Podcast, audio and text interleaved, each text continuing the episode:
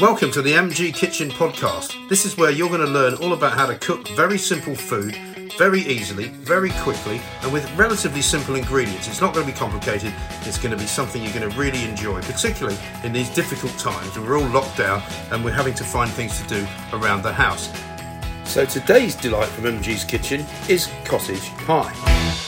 It's time for another episode of the MG Kitchen. I'd love to thank all of you for joining in and for getting so enthusiastic about the way that you're welcoming not only my recipes but also giving me some of yours as well. Some of the pictures that you guys are sending me. Uh, which we are retweeting and reposting are quite remarkable. And you know what? If you have a recipe that you want me to cook for you, uh, because it's like your signature dish or something like that, and you just want a little bit of fame and fortune, please send it in. I can't guarantee that we'll do it but if it catches my eye and it feels like something we should do, I will absolutely do it. Today, we're going to do something which is so basic and so British that everybody, but everybody, will want to do it. And it's shepherd's pie. But guess what?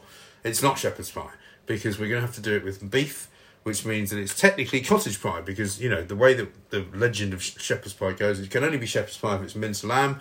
And I don't have any minced lamb right now. I have minced beef only. So it's going to be cottage pie, and it's going to be with carrots. It's going to be with whatever vegetables I can find in the uh, in the fridge because there's a few in there that I think I need to use up.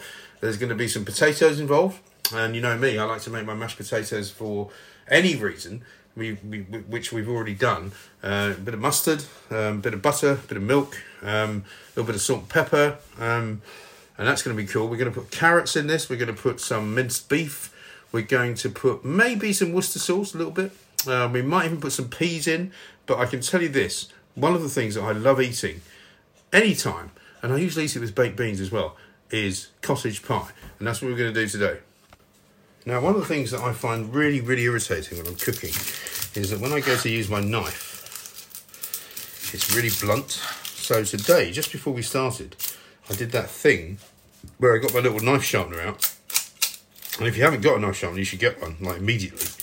Um, and I just ran the knife in and out of the knife sharpener for like five minutes. What it does is, it just gives you that ability to know that your knife is brilliant. It's brilliant. It's working, right? There's nothing worse than a blunt knife. I mean, it's like all sorts of things that don't work properly. Without getting, uh, you know, too carried away. What you don't want is a knife that doesn't cut anything, right?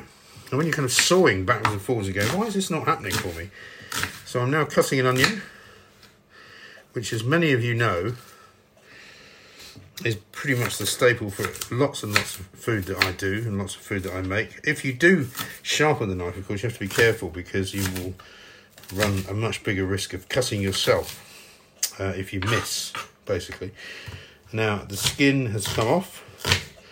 I'm chopping this into pretty small pieces. I've already put a little vegetable oil in a pan because this is one of those dishes that does not really require olive oil. I tend to use olive oil only if it's a sort of Mediterranean based dish. If it's a British based dish, vegetable oil is usually fine. And there we are. I wonder if you can hear it. Now, unlike some of the dishes that we make here on MG's Kitchen, this one takes the meat pretty early on. So I have here, and look, I have some um, scissors to cut it. I have here a little bit of minced beef, and I'm going to be using, again, because you don't need too much. I mean, it depends on how many people you're cooking for, and I know that I say that a lot, but basically, if you're cooking for, you know, two to three people, the kinds of um, portion sizes that I recommend are pretty good, right? So basically, 200 grams to 300 grams will do you in terms of um, having enough having enough to make enough for two to three people. I mean, it's almost like 100 grams per person should be the deal, unless you're going to be an absolute pig.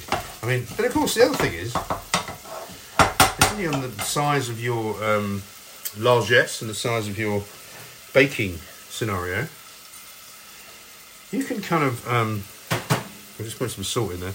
You can basically work it out. And you can always make more. And if you make too much, what's the problem, right? You make too much, don't worry. I have, by the way, got a rather nice organic Malbec Tilimuqui, which I bought from Waitrose at the weekend. Not too expensive, but not too cheap either. It's about seven ninety nine, I think, but very nice. Hmm. Pretty soon we may have some news on the wine front for you.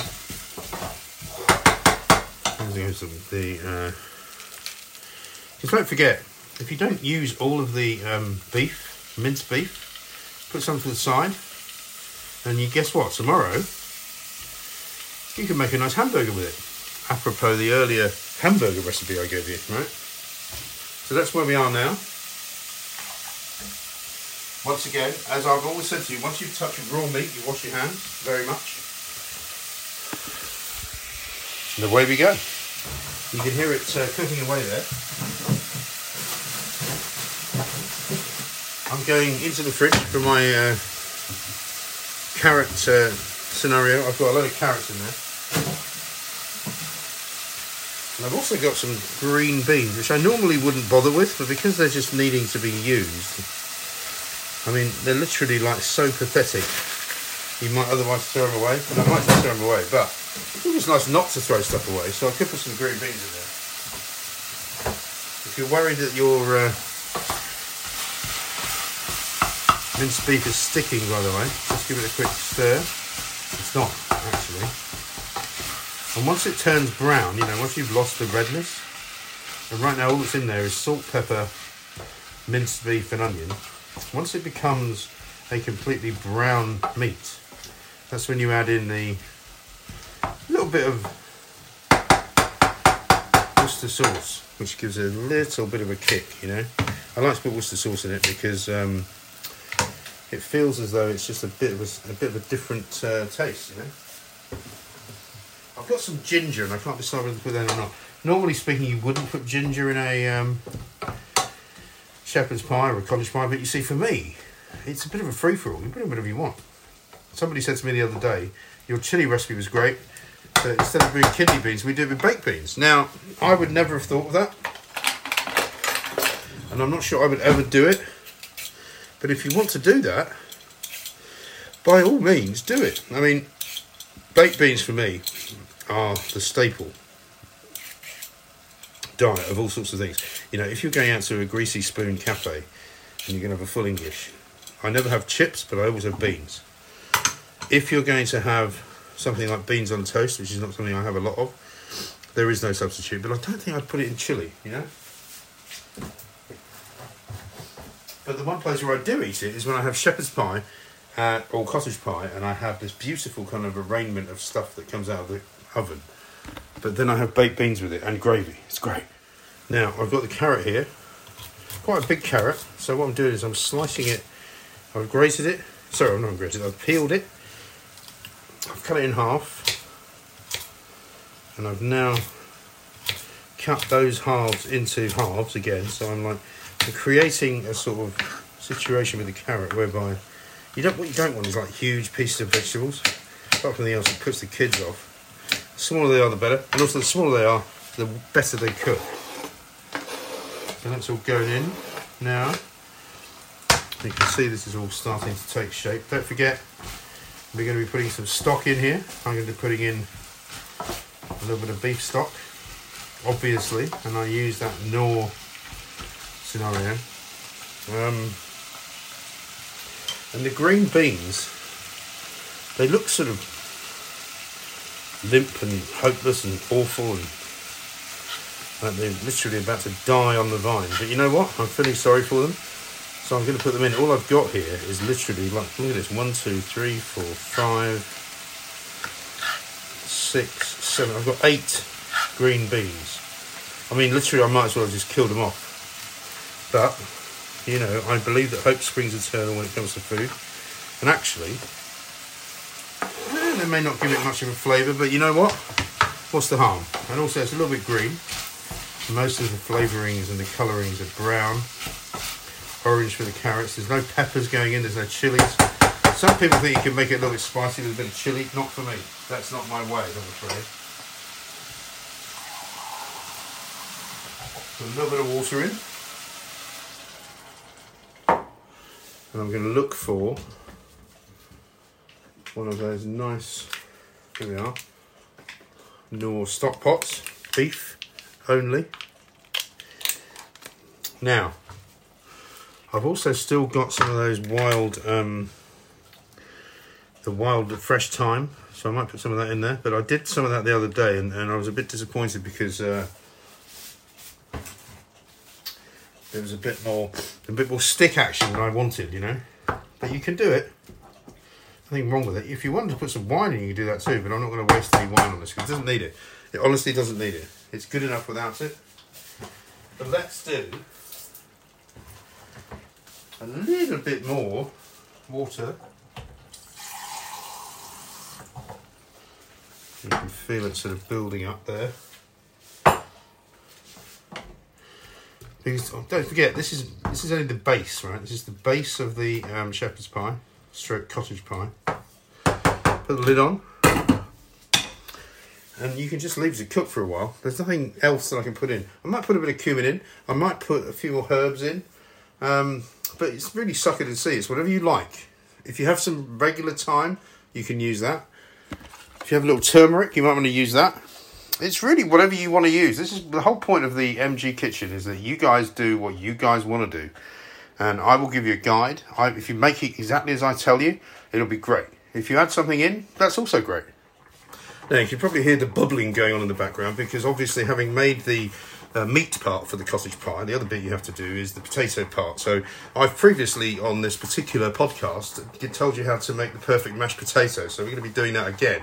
I might put a little bit of mustard in them this time. I'll be putting butter. I'm putting milk. Some people think you should put cream or creme fraiche and not milk, but I'm going to put milk. I'm going to put butter. I'm going to put salt and pepper. Uh, the potatoes are pretty much nearly ready. I'm going to mash them with a fork, and then I'm going to put it all together lovingly. Uh, I'm going to probably put some pepper across the top of the potatoes. Might even put a bit of parsley in there and of course, uh, top it all off with some cheese, grated cheddar, ideally, uh, and then put it in the oven for about half an hour, 45 minutes. We'll see you soon. Right, so we've got all the constituent parts basically. So what we need to do is prepare the oven so that we can put the shepherd's pie in there. So let's put that on. You'll be able to hear that going there. We've got the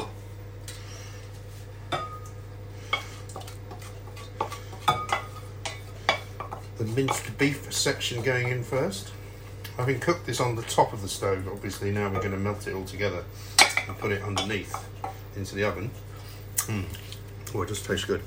Now, it was a little bit on the thin side, the sauce, for my shepherd's uh, cottage pie, we're calling it, not shepherd's pie because it's beef. Um, so I put a little flour in the final mix, which just literally thickens it up a little bit because I'm not an absolute purist when it comes to these things, but you know, it's nice if you can to keep it so that the liquid doesn't boil over too much into the potato because it makes it look better. You know, you might hear me getting a little glass out as well, by the way. So I've got a rather nice organic Malbec to have here, which is from Argentina, of course. The best Malbec is from Argentina. It's not the only place to get it, but it is rather good.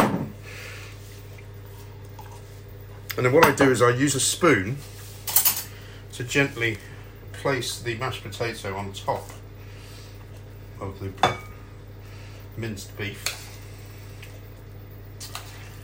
without wishing to be too heavy handed. So you have to be quite sort of, I would say, delicate even.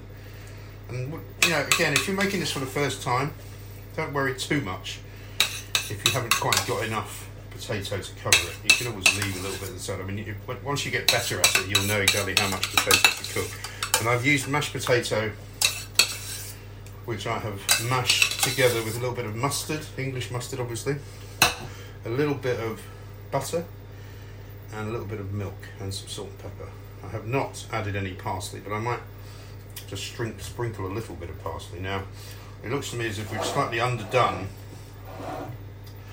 the um, shepherd's pie, the cottage pie potato section, right? So it's going to be a little bit less than perfect because it means that basically there's not going to be enough there's not going to be enough potato to actually cover it all.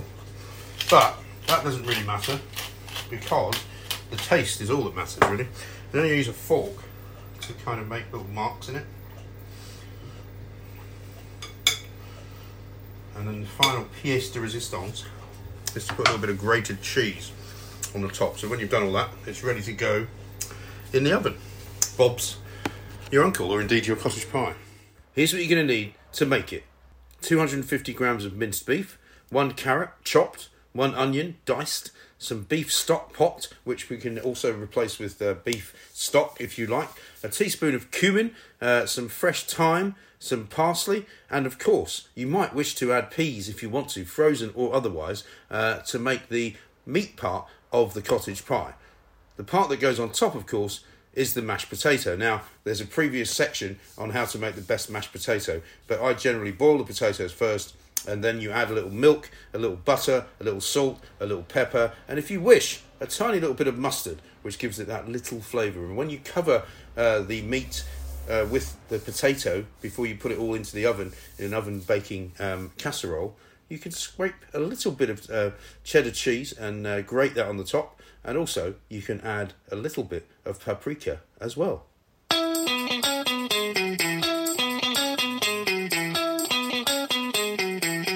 Join me again next time for another episode of MG's Kitchen. Don't forget to like, comment, and subscribe. And if you want to show me your creations, tweet me at MG's Kitchen.